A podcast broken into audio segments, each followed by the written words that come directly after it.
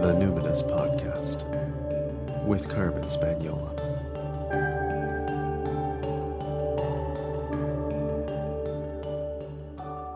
Hi there, and welcome to the Numinous Podcast, where we have interesting conversation with everyday folks about the mystery of life. This podcast is a complement to the Numinous School, my online intuition development program for people who want their self awareness to serve a greater good.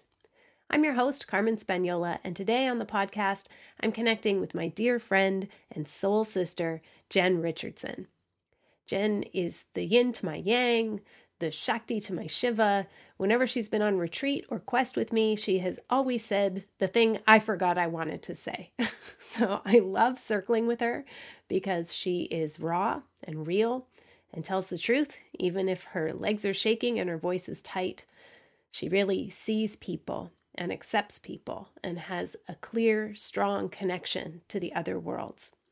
And of course, her skill as an intuitive and as a poet and as a friend has been hard fought and painfully wrought through surviving some very difficult experiences, as so, often is the case. One topic we often circle back to when Jenn and I are talking and drinking, either late into the night or sometimes just over Skype in the afternoon, uh, is the parenting we received, or didn't so much receive, when we were teenagers and younger adults. I spoke with Jenn online. She was at home in Halifax, Nova Scotia. So, Jenn, I'd like to start the interview with Desiree Adaway's uh, question that she often uses in uh, conversation. Um, so, let's begin with you telling us what identities do you lead with? Um, well, I thought about it. The, the word that came to mind was banshee. feeling you're like hi jenn richardson yeah. yeah. It kind of is that intense right now um but in in when i'm trying to behave in the world uh, i would say uh, probably um, poet uh, queer and uh, feminist. Yeah um but really always banshee.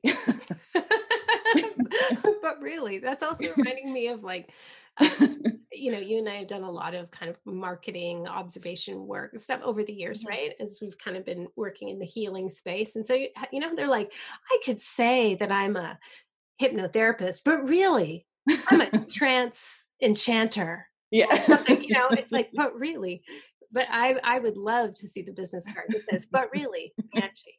but really Banshee. Actually, it should be like really Banshee. Like it's, it's an emphasis. Really? I'm like super Banshee right now. Full stop. Yeah. Yeah. yeah. so I I would love for us while we're in this like playful mood, can you go back to telling us what Jenn was like at like, I don't know, like nine or 10? Like what what is a junior banshee in training like? well, at nine or ten, I was probably quite a stoic banshee at that point. I would say to really like have the full the full wild banshee, you'd probably have to go back to about four. Mm. Um, but I was um my mom explains me often that I came out walking away and that um and she loves this story when I was two um, she said, "Okay, it's time for a nap." And I was said, "Why do you or no? Why do I always have to have a nap when you're tired?" So, so um, I would say that that's probably w- where it was like peak banshee, and then um, yeah, as the world asks you to shift and conform. Um, I, I was a well-behaved banshee by nine or ten years old, but a seeker, a seeker for sure at that age. Hmm. Like looking, looking, yeah. Where were you looking and what for? I was looking for belonging and I was looking for connection. Um, yeah, so I when I was like seven, I decided I was going to start going to church. So I, I, um, that yeah, uh, we just paused there because that's weird. Yeah. just joking. For a lot, I did the same thing. I was always trying to ask, um, especially my Catholic friends, if they wanted to have sleepovers. You know how picking up after school on Friday is kind of what you do, but I would always ask if I could stay over on Saturday so I could tag along to Sunday school. Precisely. What do they do in those fucking meetings? Where are the kids going? Exactly. I want the stuff. Yeah, I get yeah. it. yeah yeah so that was i was like trying to conform at that point i think at nine or ten years old but um yeah i'm just trying to find the place trying to find the place Mm. um, yeah Mhm. yeah And I- can you tell us what the environment was like? Like, tell us about the town where you lived.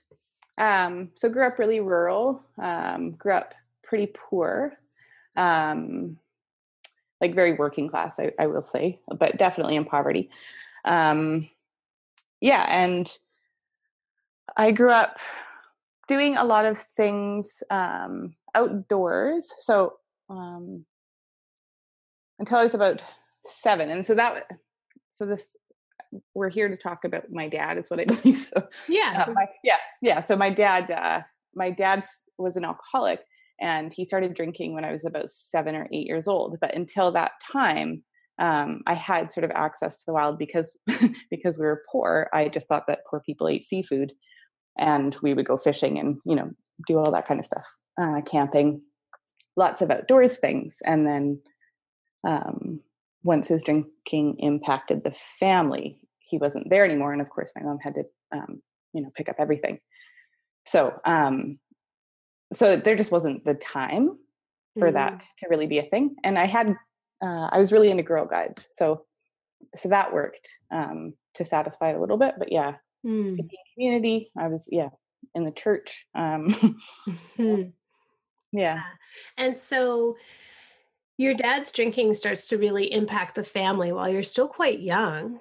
Mhm. And what was it like for you in your teenage years? How did the drinking evolve? Hmm.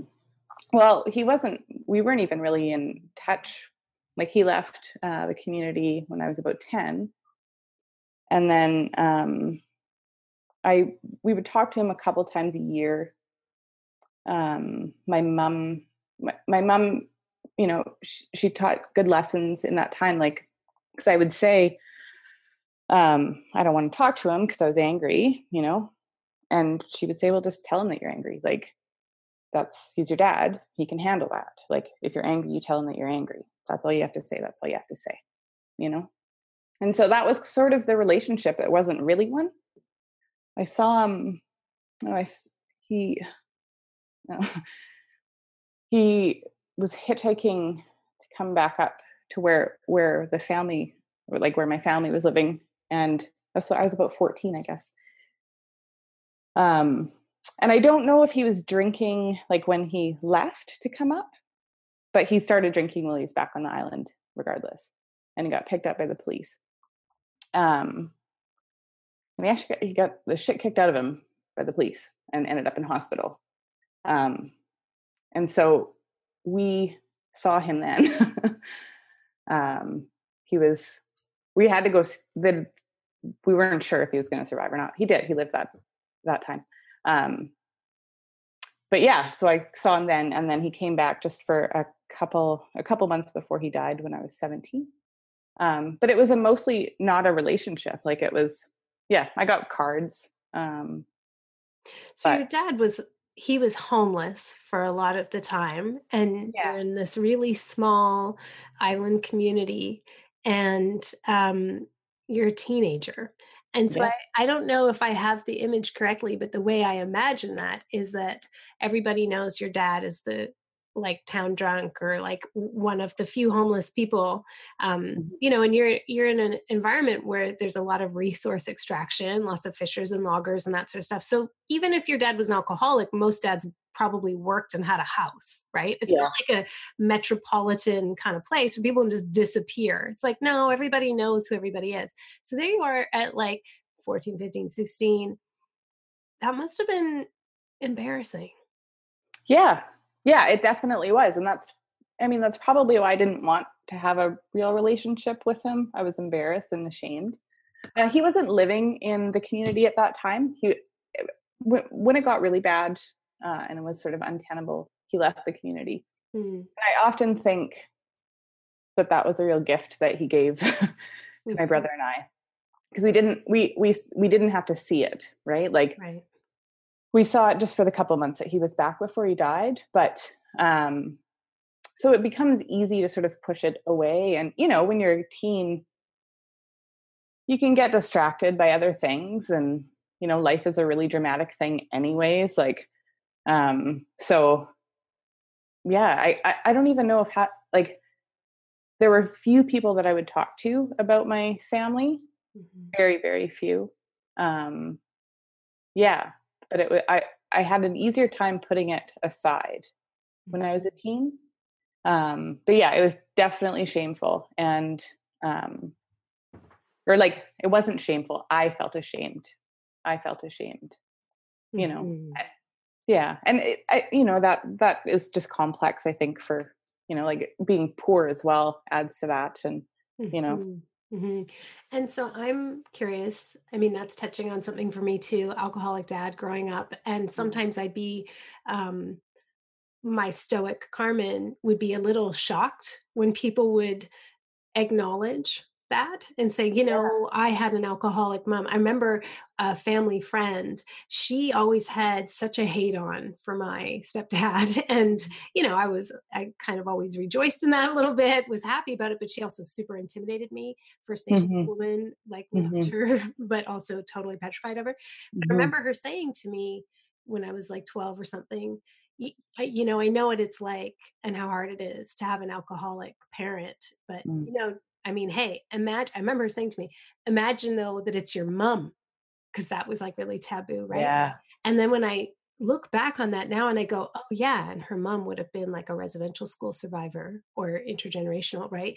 And yeah. so I just think, ooh, gosh, you know, she was really, this was, this was quite a thing, even culturally, I think now, when I think of her reaching out to me at that very tender age to just yeah. acknowledge like this is what's going on and when i think back now wow, can I ever see how you know my 20s and 30s were really shaped by just carrying and enduring right i'm curious yeah.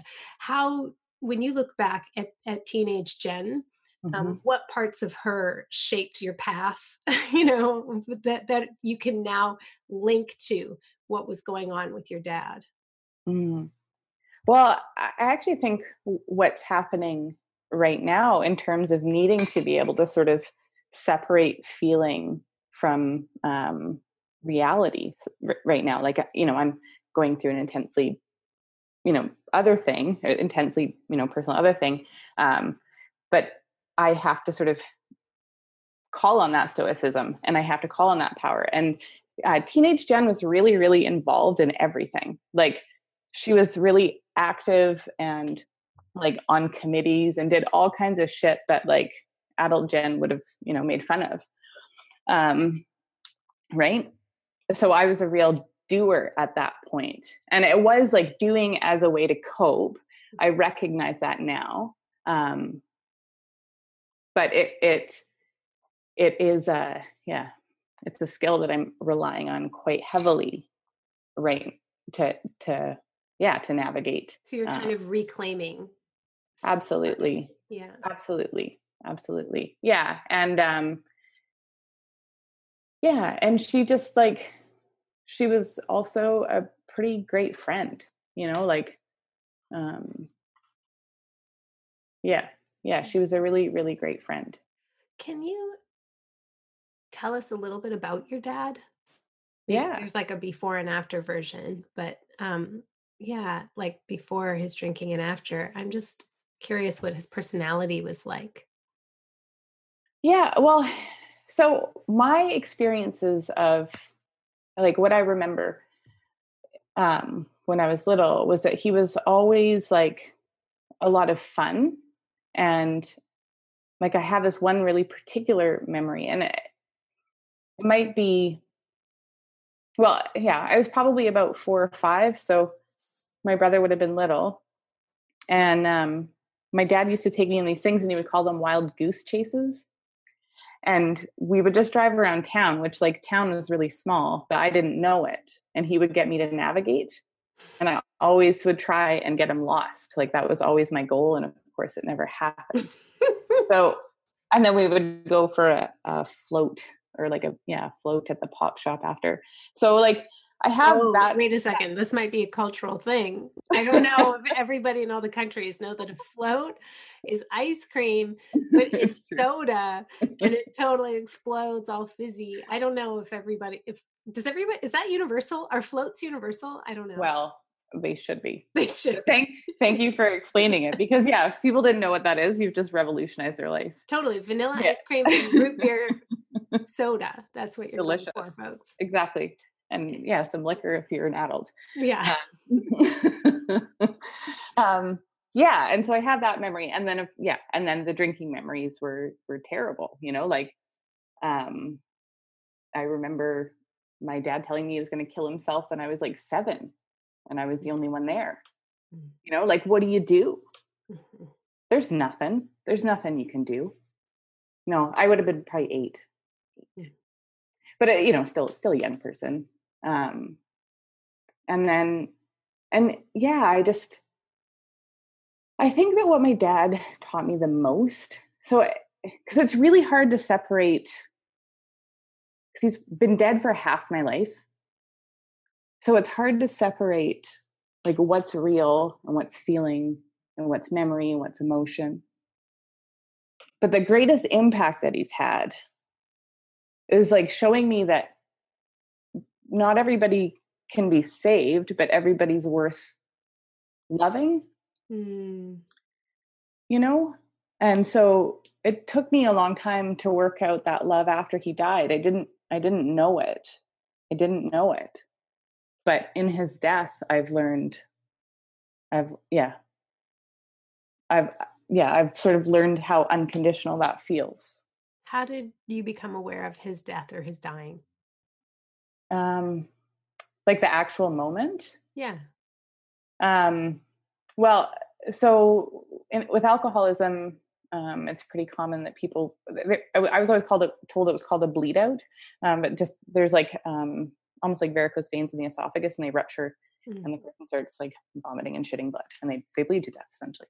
Wow. Um, so that had happened a number of times, and of course that's a serious thing, uh, but nobody had ever told me that it was going to kill him. So the hospital called and said, asked for my mom. And I said, oh no, she's not here. And they said, okay, can you tell them that Randy's had another bleed out and she needs to come down here? And I was like, oh yeah, okay. and um, she came home and I told her and she left and she came back like sort of 10 minutes later and she said, okay, it's time to go. Like we have to go, we have to go say bye. and you know, my brother and I are both like, what? Like, really? Like it was it was like just like that. So we went down and um he was being transferred from the small hospital to uh, the one in Victoria. So we just got to say goodbye to him as he was wheeled uh, uh, to the helicopter. And then we made the decision as a family to not go down to see him because that was a decision we made, you know. hmm hmm And so he survived that night. Um, my uncle, his brother, went and stayed with him that night, and then um, my uncle left, and my dad died. Mm. And then it was about seven thirty in the morning, and my mom, and my brother, and I all came out of our rooms at the exact same time, and then the phone rang. Mm. So, yeah, that was that was how I found out. And so, how did you process it in the days and weeks and months and years following? Like, if you were to kind of, in in broad strokes, not so that you have to relive it, but Mhm. how how did that go? It didn't for a long time. i i didn't cry um, about his death for years. Like, yeah, the, I found out that he died, and I went and did some banking. Like, it just it didn't impact me because I didn't know what death was. I didn't like you. I had no relationship to it, and nobody had ever told me what it was like, and nobody talks about it, and you know, so it's just like this thing you sort of go through silently. And hmm it was actually my first ever yoga class, randomly enough. Um, at the very end of class, I was laying there and I just started sobbing. and I was like, oh God, this is grief. Like, where did this come from? Mm. You know? And so it was about a year. Um, like I, you know, I I embrace things wholeheartedly, but uh, um, it was about a year of actively spending time and i mean like you know an hour to three hours every day with my own grief and i don't know that that's a sensible decision or a decision that anybody else would ever make but did it feel like a decision? Were you like i'm gonna spend an hour to three hours every day just grieving? Yeah and that's what like that was what my sort of physical yoga practice became was like like when i laid out my mat and so i wasn't doing like physical posture work for the whole time. A lot of it was writing and you know what i continue to do today i just sort of put the mat out and that's my place where i where i process.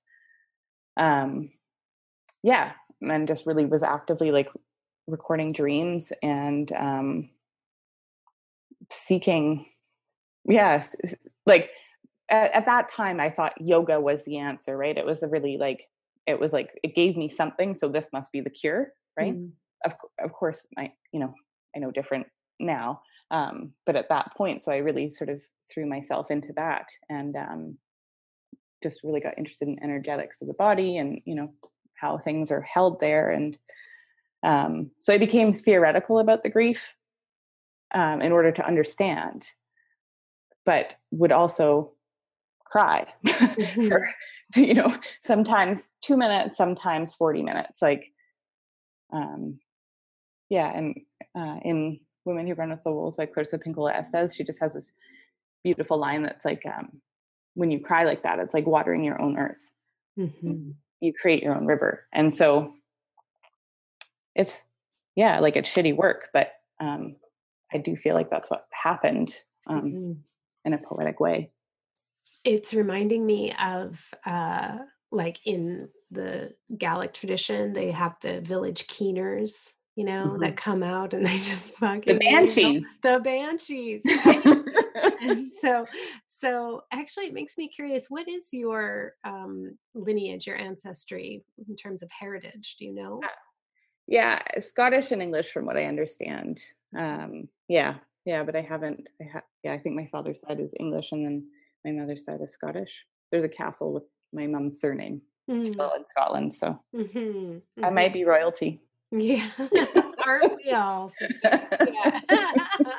That's what's so wonderful about the Scales, right? Is that honor yeah. was so important to them that you know they they didn't believe that there was such thing as sort of lowly peasant. Everyone believed themselves to be honorable and need to comport themselves in such a way that uh, they were all kind of aristocratic even as yeah. they were you know i mean kilts need we say more right yeah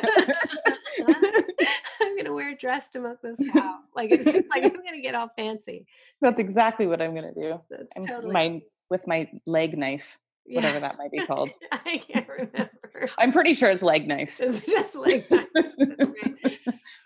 um, so, how long has it been since that year on the mat? Mm. Um, 11. Mm. Hmm And I've heard you say, I think you said this at one of my tr- retreats one year. You were like, my dad's sure sucked as a dad, but he's great as a ghost. Yeah. so, so what's your relationship like with him um, sort of uh, across the the realms well i have okay so i've only like had the experience of like having a vision you know with with the accompanying uh, energy that i feel but um i he's he's guided me and like so i spend a lot of time sort of traveling around and right after he died, a year after he died, um, my grandma died, which was his mom. And because he was already dead, the like inheritance was passed down to my brother and I. But it also happened at a time, it was like all in stocks or I don't know, whatever. It wasn't a whole ton of money. It was just a little bit of money, but it was, it came out uh, like trickled down slowly, I guess. So every time I wanted to take off somewhere else, I'd get like a grand you know, it was always enough to just get my ticket to where I needed to get to. And so eh, I always felt like that was him like saying, Yes, you've made the right choice. Yes, you've made the right choice. And it's taken me to some, you know, like wonderful places, terrible places, all the things that life does. But uh, it's just every time that I need to make a big shift, something happens um, that is very much attached to it. And I've had things like stones appear and um uh, yeah, like when I that one time that I saw him after the conversation was had, um, there was this beautiful piece of white beach glass just sitting there, and I, I, I found a plane ticket, which was what I needed from Halifax to Comox for $175. What? That's a yeah. that's a tenth of the normal price. I yeah. maybe less than 10%. Yeah. Oh my god. Yeah. Yeah, uh, and and it was a 75% off seat sale and I like I'm positive that nobody else found that seat sale, but you know, it just like things like this that um whatever. For the non-believers i call it the winds of coincidence blew really strong but like it's it's he's always just guided me and um yeah. Hmm. yeah. And how would you say your relationship with death is now? Mm, I, I it's still developing I, I guess. I mean it's it's i'm less afraid of it and like interested in the the mystery and um you know i practicing wholeheartedly at this moment in my life like embracing what it is to let go. Um and it's it's terrifying and it's magnificent and i don't know yeah it's like the wildest friend you ever had that you love mm-hmm. uh, but it's like you're never quite sure what's going to happen when it shows up mm-hmm. you know um, it always fucking breaks your heart exactly exactly exactly it just like it never i don't know it never gets like easy or anything but it it has got more praiseworthy mm-hmm. yeah mm. yeah yeah and you're in a new place in your life right now. You've now gone back across country. This is interesting um, for some people who've listened to the Questers episode, which is you get back from Quest. And of course, I'm always like, try not to make any huge life decisions in the first little while. You're like, I'm moving across country, leaving my relationship. Not like that all happened suddenly, right? That there was build up there. But um, so that happened and mm-hmm. you're landed somewhere else and you know i was thinking today about how we came to meet because i this is okay just let me believe this was the how our first meeting went okay you showed up in my office and you brought flowers and i was like oh this this gal's got class and she's like I, am gonna work with you let's mm-hmm. do some i don't i can't remember what we are doing it feels like it was picturing mm-hmm. it might not have been but it was like the first one you showed up with flowers and we did this like beautiful work you were dressed up you were wearing a dress it was like this is a person who understands um, a certain kind of solemnity and sacredness and ceremonial approach that I, I deeply appreciated. Um, and so we've done lots of work together. And I've been able to witness you over years and through some ups and downs. And you're landing in this new place and you are that teenage Jenn who is involved in lots of stuff is mm-hmm. is kind of coming out and so can you describe like what is life about for you right now what are you into what are you jazzed about this is like tiger beat remember yeah. like, it's like tell us about your faves. My faves top 10 faves. Yeah. um must use my life I, yeah it's all about expansion and being public right now. And it, it's like i've the past sort of yeah seven seven or eight years have really been reclusive pulling inwards pulling in. And like and i think it is working on meeting that relationship with death and like seeing it at its face and going like oh okay yeah you're real.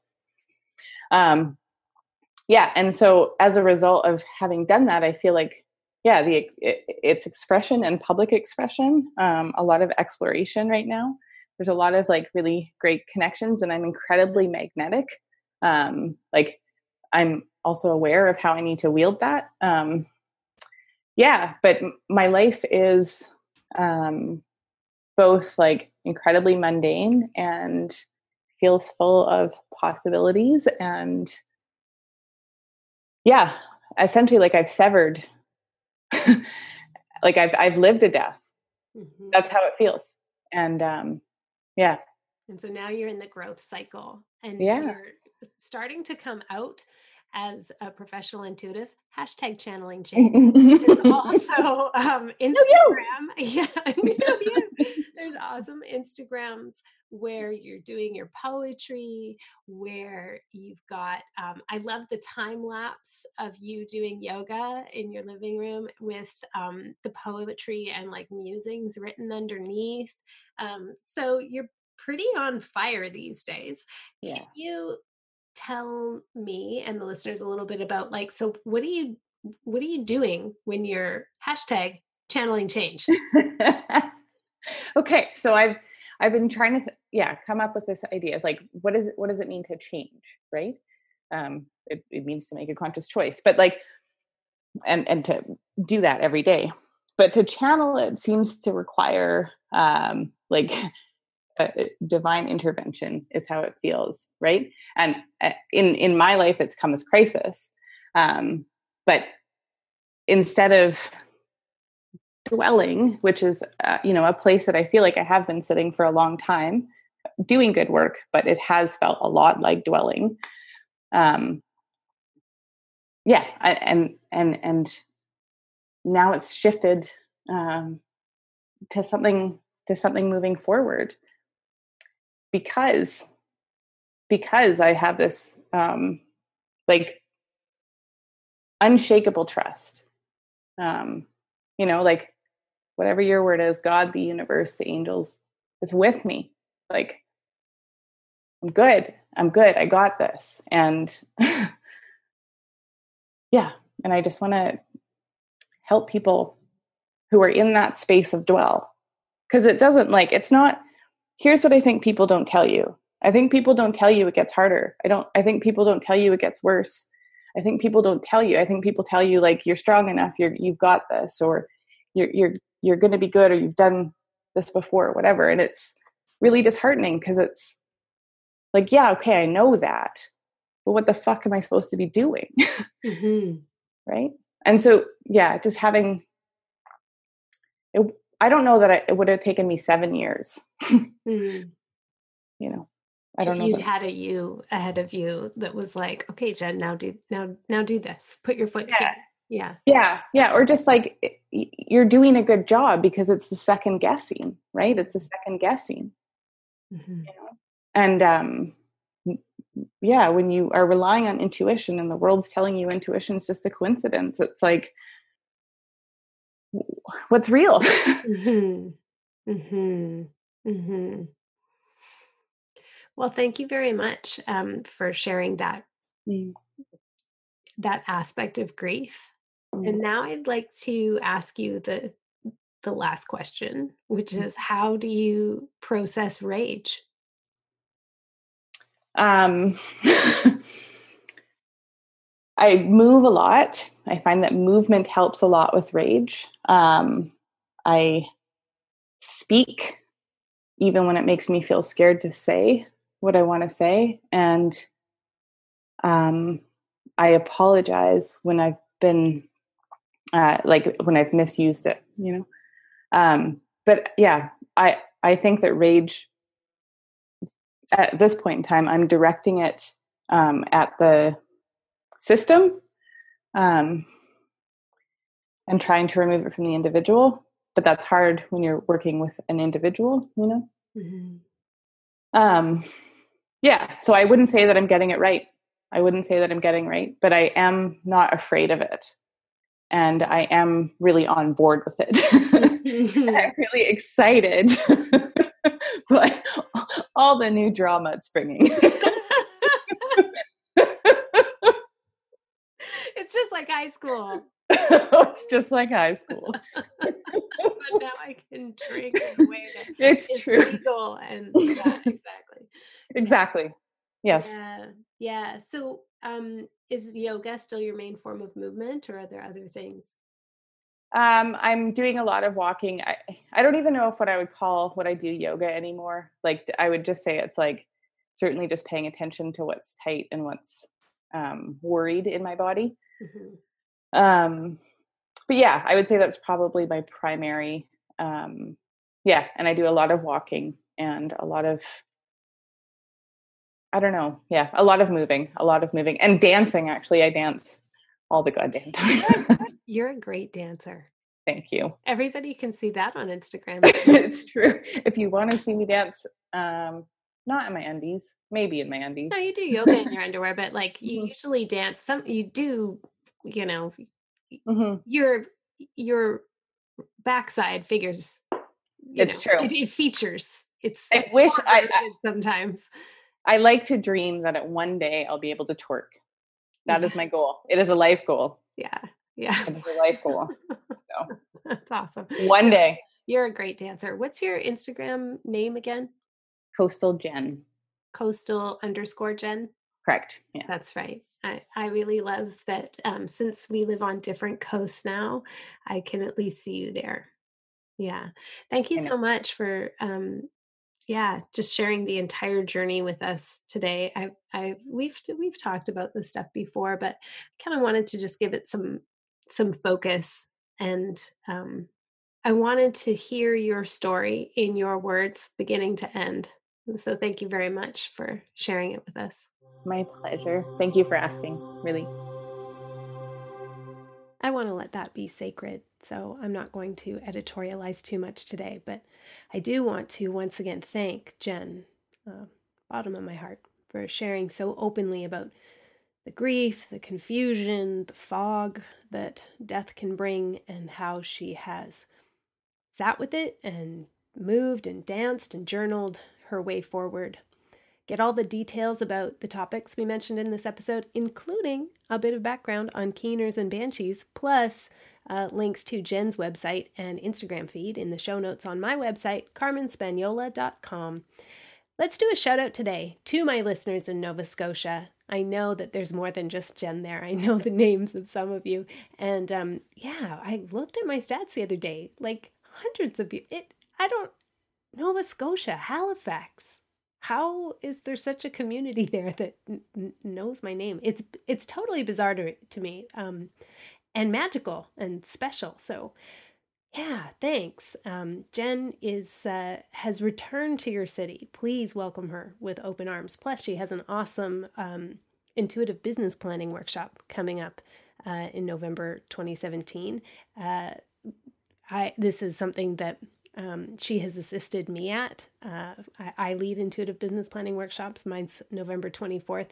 And um, now she's taken it out east. And I'm so totally over the moon about that.